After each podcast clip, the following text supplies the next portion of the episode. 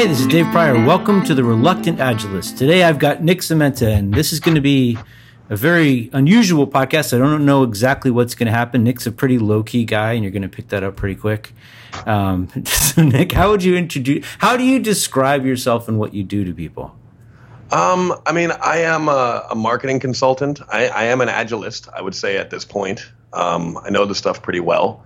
Um, I, I, when people ask me what I do, I say that my expertise is dynamic funnel development, which is understanding all the different pieces that make up marketing and sales funnels, and then the psychology of the sale. Because if you get those two pieces together, then lots of money falls out the bottom. Okay, cool. All right, and you work with Maria Matarelli. Absolutely. One of the great joys of my life is being her business partner. All right. And so, what do you? How do you describe what you guys do? Uh, well, we, you know, we we. There's a lot of things. Well, yeah, we do a lot of stuff. Um, you know, we speak a lot on the subject of agile marketing, um, on the subject of the conscious communication code, which is some of the stuff that we put together on specifically dealing with conflict resolution and talking to people. We teach the personal agility stuff, which is agile for individuals. Um, and a lot of it just kind of revolves around speaking, workshops, consulting, working with people one one to one or one to many. Um, but I would say the reason that we've done so well as a small shop is because we've always had really, really, really strong marketing and a really strong brand and a really strong presence. Um, and that's largely in part to Maria uh, being the person that she is, but that's also largely in part to the fact that we have systems and cadences in place and we treat our marketing, you know, like we treat anything else that's always being worked on. All right, cool. Well, thank you. Um, so I'm going to kind of set this up, and we're going to see where it goes. So if you don't, if you haven't had a chance to meet Nick, he's a very unusual and very interesting guy. And every time I talk to him, there's something that happens where I'm like, "What the hell? Where did that come from?" Eccentric is the word. okay, eccentric.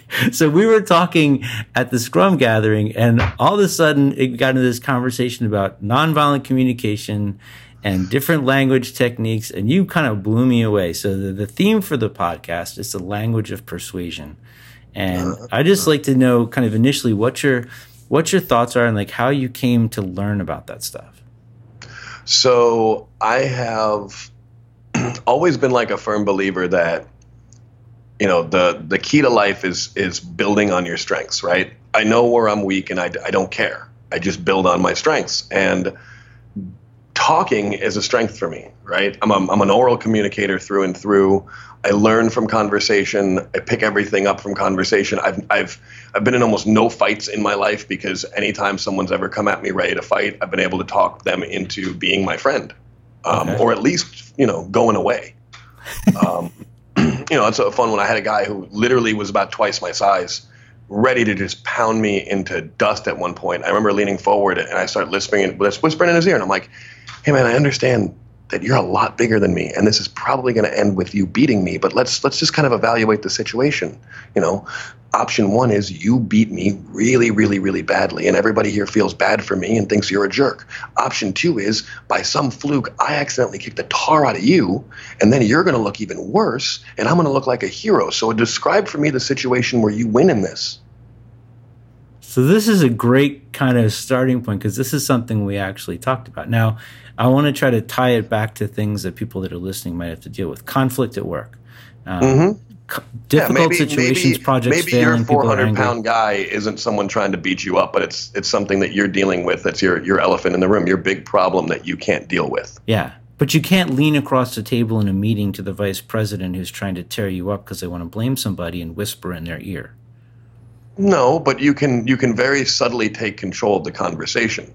Okay. You know, pace, pace, lead. So explain and that's the that. thing. When someone so pace, pace, lead. There's this idea that you know we immediately want to go up against the person. Like when conflict starts, your instincts are fight or flight. It's run away, right, or attack back, and that's the way you're hardwired. But the reality is, what you actually want to do is run with them so, you know, when when when force hits an object, that's conflict, right? Right. But pace, pace, lead is the idea that when they come at you, you're going to pace, you're going to move with them. You're going to wear them out. It's it's sort of like a conversational rope a dope. So, for those of you who are familiar with the boxing term, it's letting somebody get tired, right? Letting them just throw their punches.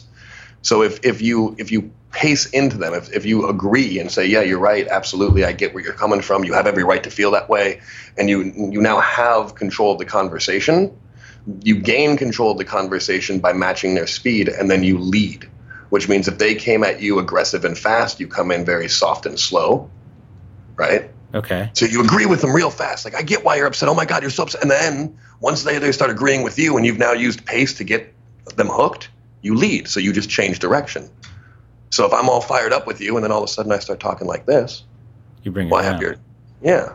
So this it also sounds very kind of martial arts centric to me, and like when from when I did Tai Chi, if you're doing push hands or something, or whatever you're doing, you let the other person's energy kind of guide them to wherever they want to go, and then you can use that to your advantage. Exactly.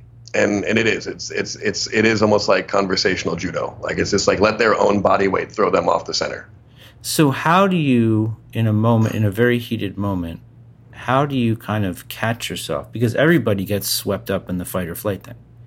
Well, everybody does for the most part because most people struggle with a very basic thing that is the key to being good at this or not good at this. And that's that you cannot take anything personally. Even Okay. a personal attack, you can't take personally. So Because the second you take it personally, you lose your ability to act, right? okay, your your emotions become intermixed in. And what we're trying to do is we're trying to remove all the emotions, like just suck all the emotion out of the conversation. Because when we do that, we're only dealing in objectivity at that point, right? And most people are pretty friggin' rational, okay.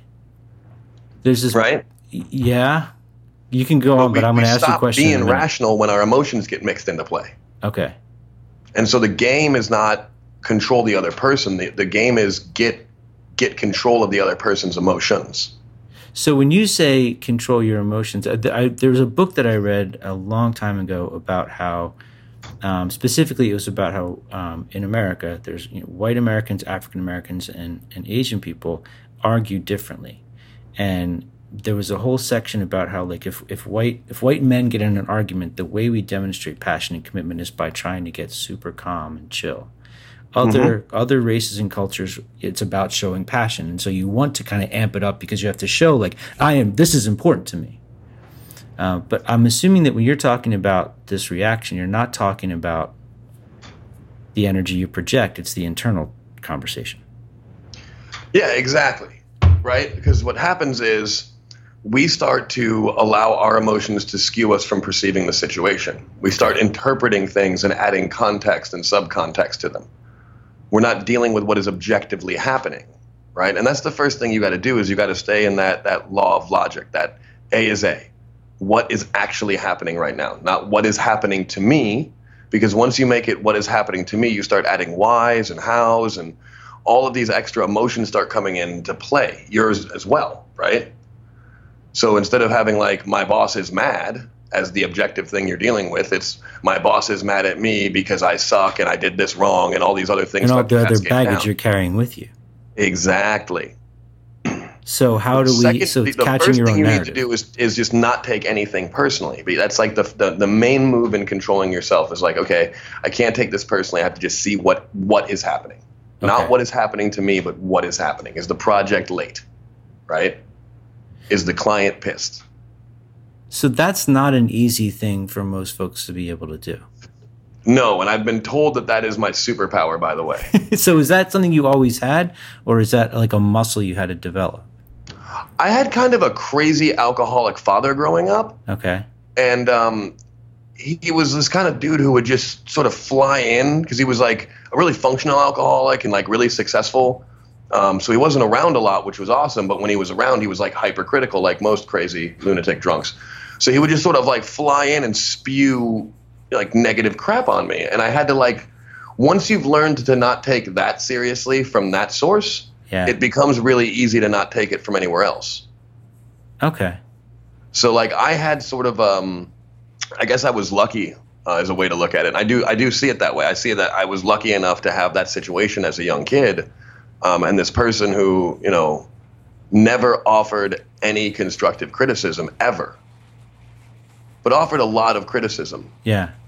And the second I was able to not take that stuff personally and like see it for what it is. It's like, okay, so here's how he was able to be successful in spite of his shortcomings. Here's what I can learn from it by not taking any of the crap that came out of his mouth personally. Okay.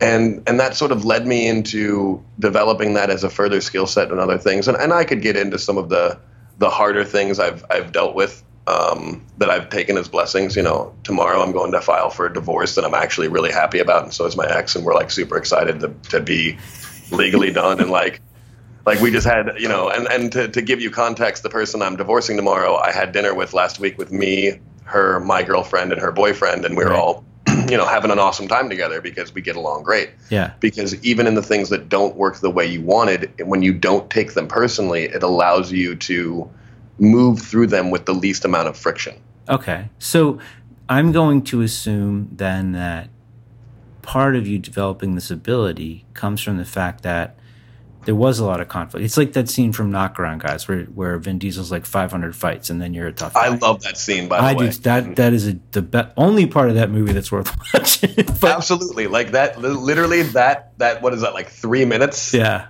yeah. that is Knockaround Guys Um, but but you got enough exposure to it so that you develop the ability to like see the punch coming. Um, for people that when you're coaching people that don't have that, they haven't had that experience. Are there things that you would suggest to them? Because a lot of folks in an office setting, they're not used to conflict. They shy away from it, which is normal and healthy.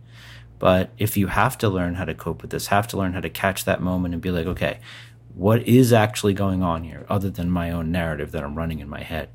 Um, Do you have kind of suggestions for how people can kind of find that their breath in that moment?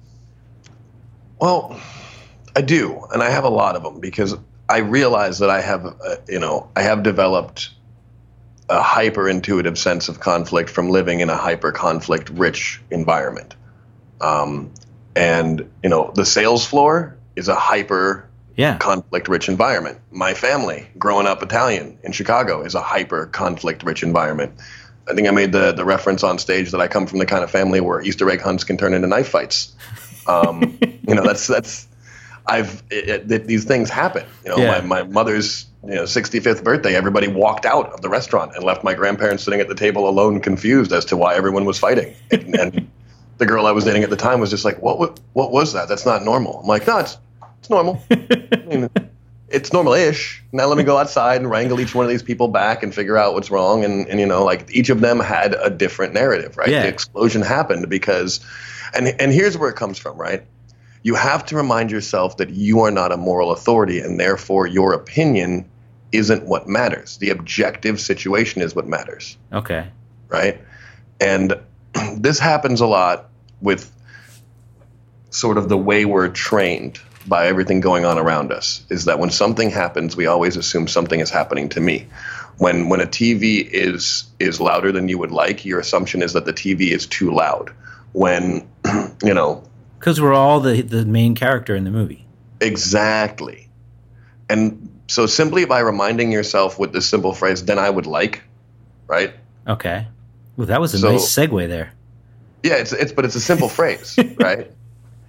Mm, Then I would like. Okay. So if if you're like if if you're trying to get a control of a situation and you're perceiving a conflict and you're like, man, this guy is angry and he's loud and and and you know the situation is horrible and it's like, well, no, this guy is is madder than I would like and he's probably louder than I would like and the situation is is sub is, is less than I would like. But you know what's actually going on Yeah. right? And and when you start reminding yourself of that, it becomes easier to kind of step out of your body almost. Okay. I find that for me, I I've started to try to remind myself that maybe I'm just a background character. Like maybe I'm not the star of the story. I'm just like the guy that they're in the red shirt that's going to get sent on an away mission for that person. It's very plausible, you know. Um, Um, and I try to remind people that you have to, if you want to be the hero of your story, then you have to know what the real narrative that's going on is. so how do you know what that is? Well, that's once you remove yourself and you really look at what's going on, you have the objective truth, Okay. right?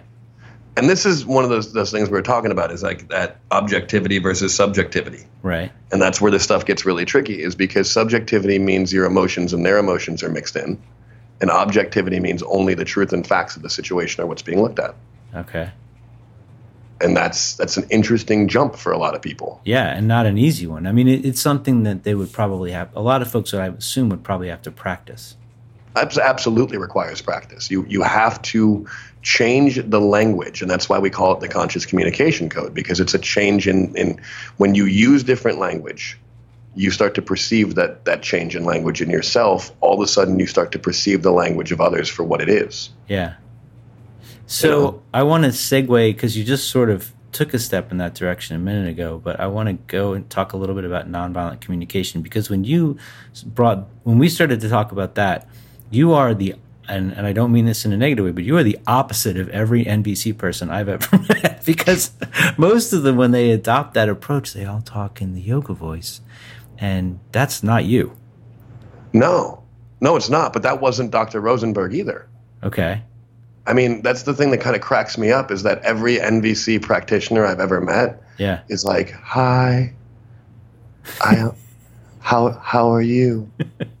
you know, I would like to talk to you." And it's like, tonal control was was was never even part of Marshall's curriculum. Well, you know, and now all the NVC people are saying, "When I hear you talk like that, I take offense because I would like to be respected. Would you be yeah. willing to explain what we're actually talking about?"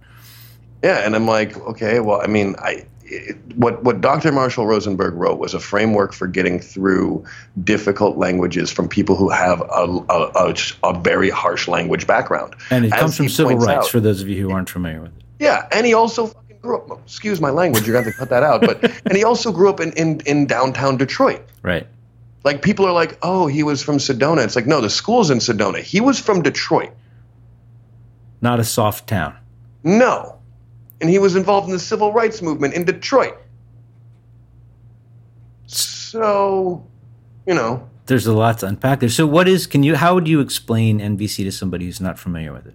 So, NVC or nonviolent communication is sort of the writings and findings of a man named Dr. Marshall Rosenberg, and what he stumbled on was that people have an, an, an innate ability to sort of speak in a way that implies a high level of moral authority, disconnects you from what is actually going on, and puts you in a position where you are actually judging others on a consistent basis and taking everything personally. And like the way he wrote the curriculum, it's being sort of used as this idea of again that yogi speak thing and it's like yeah. no no this this was not meant for that he was not trying to make everybody walk like walk around talking like this all the time what he wanted was to give you tools, right? Okay. It wasn't supposed to be and, and maybe I'm wrong. You know, I've always said one of the greatest sadnesses in my life is that when I found this stuff and I got really passionate about it and I started getting ready to go out and actually talk to the guy, he, he passed literally, I don't know, maybe two weeks after I had gotten tickets to go out to the school. Okay. So I never got the chance to sit and talk with him the way I, I, I hoped I could have. Okay. Uh, but what I can tell you is this: I have I've spent a lot of time around you know, coaches, trainers, consultants. It's been sort of the core of my life for a very long time, and um, I've been in sales uh, as long as I can I can remember. You know, it was the first job I ever had. It's the only job I've ever been good at.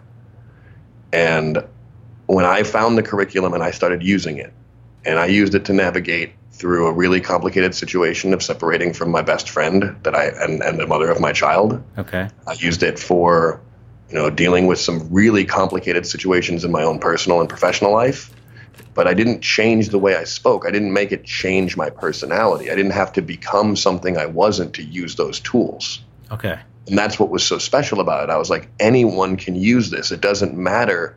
You don't have to be, you know, an nth degree yogi that, you know, doesn't eat dairy, meat, or sugar and, you know, meditates 14 hours a day in order to use nonviolent communication. You can be a, a hardwired, hard nosed, you know, sales dog that's literally capable of using the same tools without dropping my tone to, to a position of weakness. And the other thing is that it's not it's not weak communication, it's nonviolent communication. It's actually a very strong communicational skill set. So, can you explain that part? Because I want to see right, where so, you go with this. All right.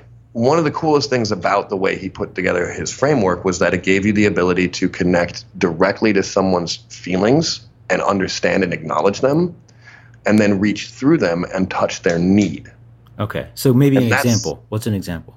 So like anytime when, when, when like we use this in the gratitude equation and we use gratitude in our retrospective, right? So like when, when I tell people to, to address a member of their team with a, with a, a sense of gratitude, it's supposed to be like, Hey, I'm, I really appreciate, you know, like Dave, I really appreciate that you asked me to, to, to join you on this podcast. I, you know, I, I love being able to talk to you. You always make me feel, you know, accepted and, you know, um, uh, heard and, and respected.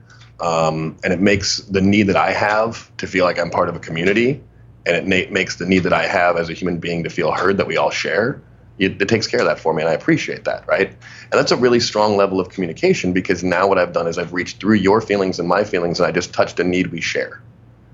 And, and you've also been open and vulnerable, but like it's a it's a strong kind of vulnerability. Exactly. Okay. It's not a weakness of vulnerability. Yeah. It is it is a strength of connection. And it comes down to this one of the most amazing things that he says is that this language was designed to give you power with people versus power over people. Okay. That for me was sort of the epiphany moment where I was like, this guy could change my life and the life of so many with that simple statement if people really understood what it meant.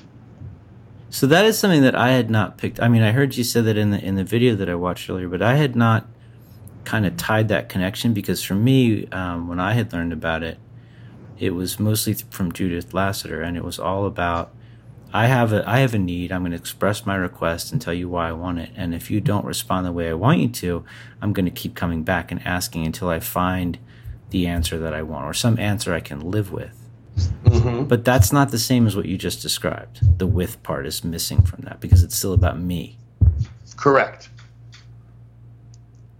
And, and that's the thing is that the, the, the first when when you're attempting to to use it against the grain to get what you want versus to use it to follow what objectively makes the most sense, right? Okay. And that's the thing is that most people, like when you start connecting on on all, that we all have the same needs, the reality is we all have the same goals too. And especially when we're working on a team. Yeah, so I want to I want to call this part up just to make sure that in case anybody's not it's not clicking for anybody. This is kind of to me walking alongside the whole thing of we're working on this project, things are late, things are behind, somebody's pissed um, we've got to figure out some solution. And in my waterfall background, I'm looking for the person to hang because yep. I got to tag somebody with this failure. But in a more, I don't know, I guess self aware maybe or, or group aware or whatever mindset, then we still want to do something. So let's just find this even space where we can all agree hey, we got to get something done. Let's figure that out. Exactly. And that's the thing, right? Problems happen. Yeah. Projects go sideways. I have I have never ever ever in my life assumed that something was going to be on time and on budget. Just never. I've never walked in and been like, we're definitely going to be on time and on budget.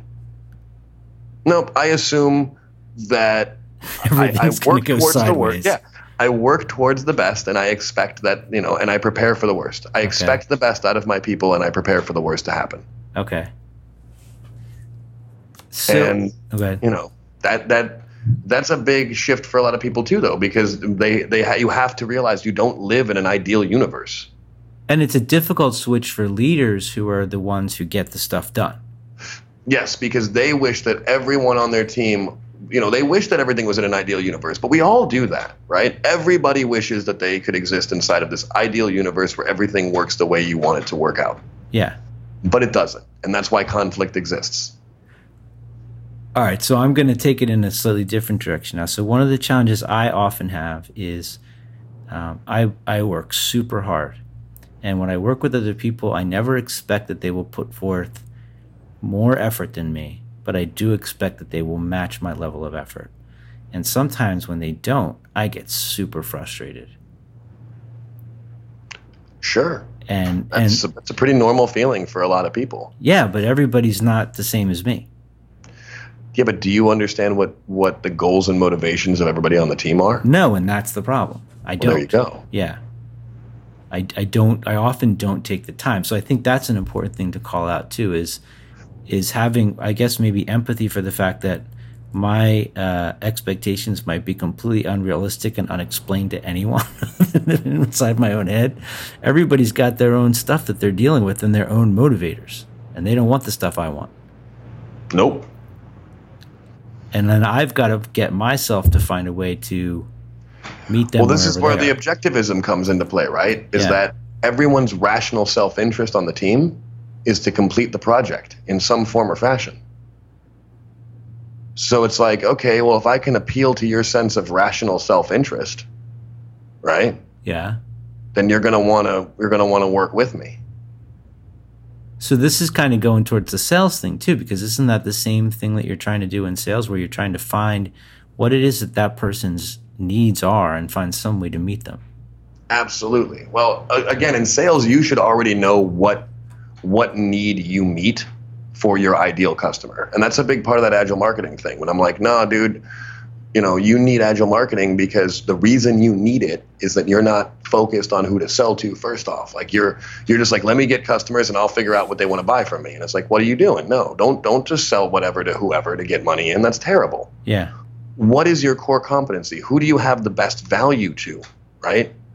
Like there's there's one problem that you're probably way better at solving than the others.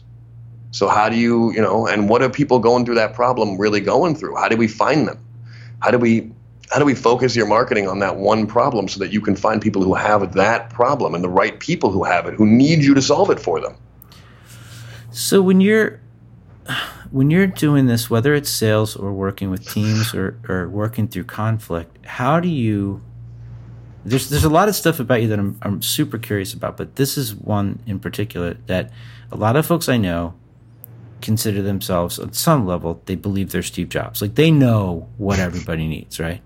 Um, I don't. well, and that's so. This is the thing that I'm wondering: how is it that you are able to shut off your ego and be like, "I got no idea," and keep asking and, until you find the thing? Because all of us believe we find the answer right away. We find something that matches something familiar in our past, and we assume that's the answer. objectivism helps you know. Uh, the other thing that helps is realizing that just because you can doesn't mean you should. Okay. and i'll tell you you know i want to give a shout out to jason was my first business partner and one of the best people i've ever worked with. And i miss him every day. And jason used to come into my office and he used to sit down on the couch in my office and he used to look at me and he used to go could we do one less thing and still make the same amount of money?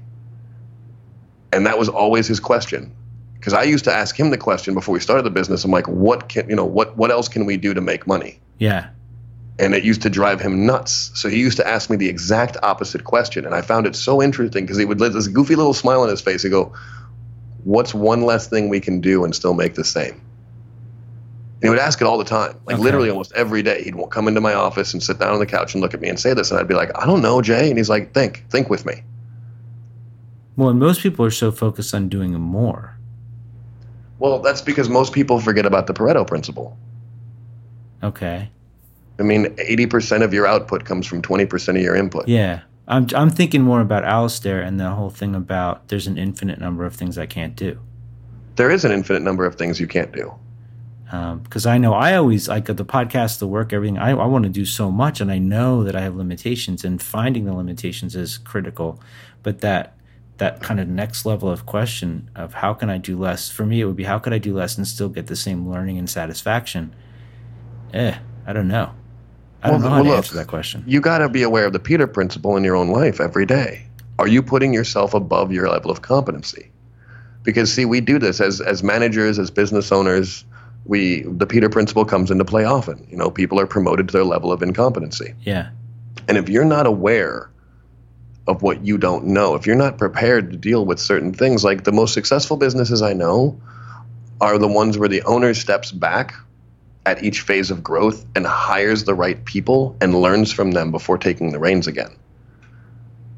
okay, You know, because what it takes to, to build a business as one person and then what it takes to run that business as 10 people, Yeah. what it takes to run that business as 100 people, and what it takes to run that business as 500 people, they're very different.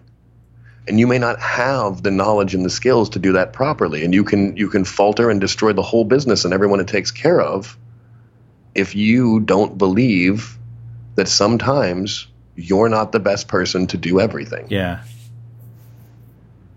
All right. Well, this went in a totally weird direction that I hadn't planned, so I'm going to try to bring it back to where I wanted to go originally. So, um, Feel free to you know edit this in post. no, no, no. I so to me, the other thing that I'm I'm very aware of when we're having the conversation, I don't know if people are picking up on it or not, and this is something I know from talking to you, you know, outside of this podcast as well, is your ability to modulate your level of energy and the tone of your voice is a very skillful thing and that and that's the thing that i'm super curious about so i kind of want to go back to the language stuff um, are there other techniques or practices that you that you use that are like here's another tool in my tool belt that i can use with my language to change the way Tone communication control, speed, cadence, and tone control. okay right? So the speed that you speak at, the tone that you use, um, you know, when you're when you're up and you're doing this and you're all up in that, and you're like, hey man, here's what's going on. Here's what I'm trying to tell you about. Here's this amazing offer. Here's the incredible value that I have for you. But then here's where I want to talk to you about what's real and the pain that we share, the things that are going on. so how long did it How that- take you to develop the ability to even have awareness of that Well, you know, awareness of of the way you communicate comes from paying attention. And when you're in sales, you have to pay attention if you want to make more money. You know, and I I liked money, still like money. And so you end up paying attention to when I talk like this, I make more money, and when I talk like that, I make less money okay right? So you're sort of constantly. That's why these like the best salespeople, you know, you met these kids in high school that, that already knew how to do this stuff inherently. yeah And why did they know? Because they were paying attention to the results, right? They weren't consciously aware that they had developed, you know, tonal control and pace control and things of that nature. They just they were aware that they got results. yeah And that's the first thing I try to tell people is that if you're not watching the results, you can't make any changes. And that actually applies to everything. When when we bring people into personal agility, when we bring people into agile marketing, when we bring people in to learn sales or communication or anything from us, it's always like this. The first thing you have to do is you have to track your output. okay You have to track your output. Because if you don't track your output, then we can't test things. And if we can't test things, you'll never learn anything.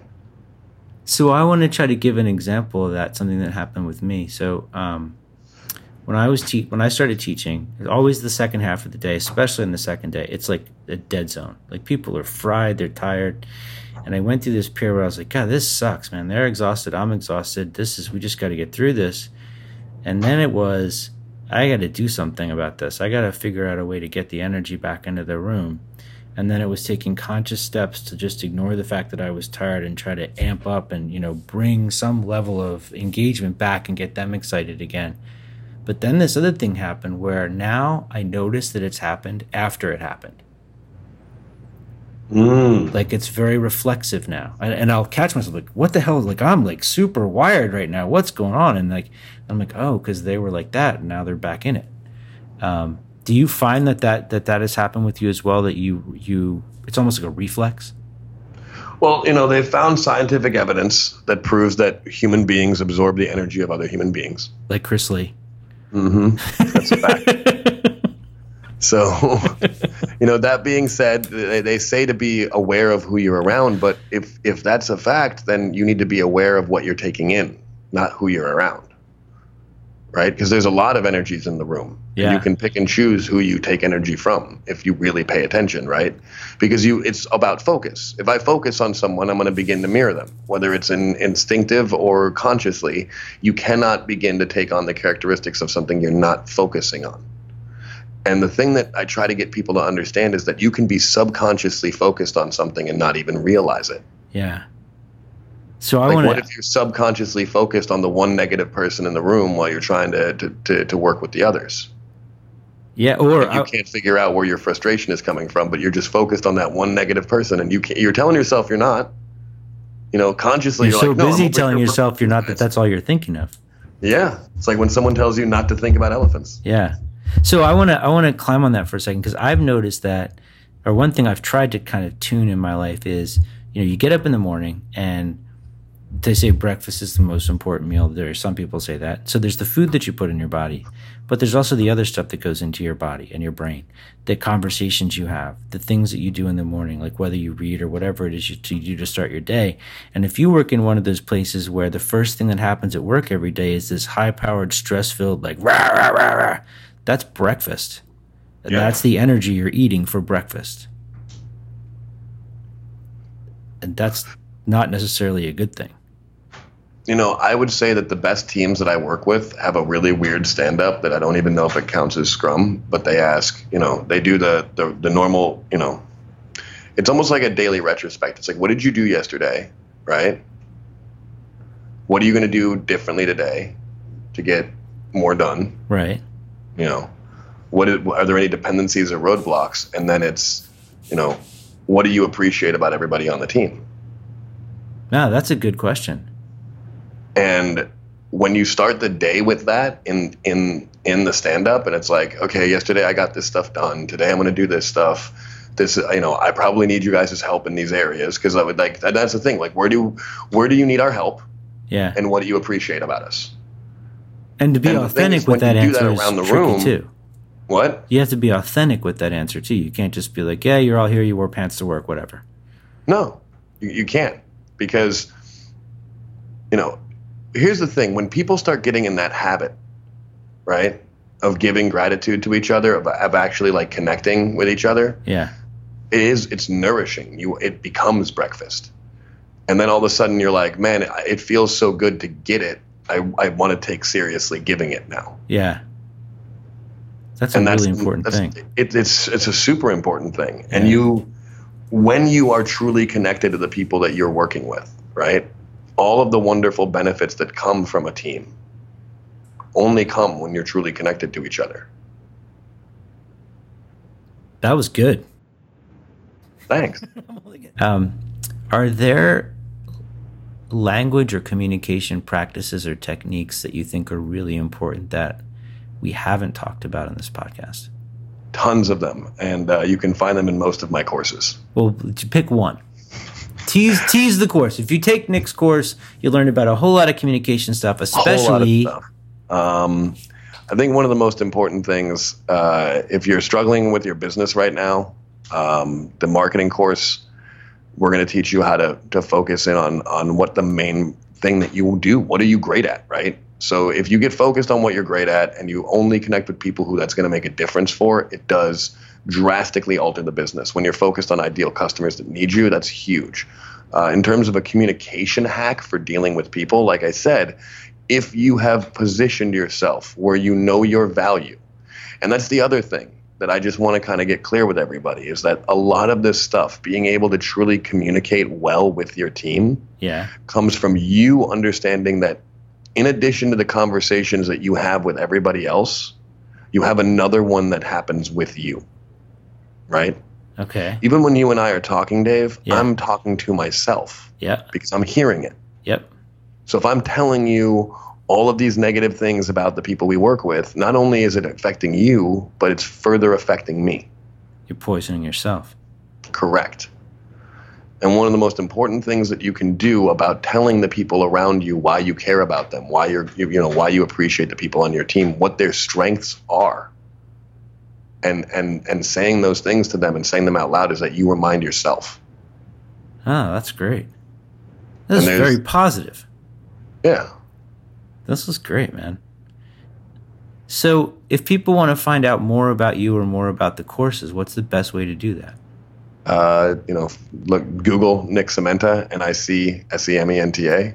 Well, we can include links to stuff, so maybe Uh, Yeah, there's no, one you, you want to you, out give there. them links to you give them links to nicsementa.com. I think I think if you go to my homepage by the time this airs, there'll be like a you know like a choose your adventure thing where it's like, are you looking for marketing? Are you looking for personal? Are you looking for other? Okay. Um, and they can kind of click there and figure it out. And they can also go to Facebook and watch many of your awesome, I don't know, what do you call them? Are they rants? What are they? I call it Zen and the Art of Business Development. Okay. So there's a page for it. I'll send you a link to it, Dave. But I, I try to put out um, a few videos a week, if not sometimes a few a day. Um, and it's just you did two you know, today, I, right? Yeah, sometimes I, I, did two. Yeah, I did two today. Um, and and it's the reality is this. So I work in in business development for you know a company that, that, that does consulting and coaching, and so my insight into what I would call the mass pandemic of problems that everybody is experiencing kind of boils down a few times a week and I'm just like, "Hey, here's what's going on. Here's what you're all complaining about. Okay. Here's how I suggest you deal with it." Um and again, it's just a I don't know. I I enjoy doing it. Um, I think I'll keep doing it until people tell me to stop doing it. cool.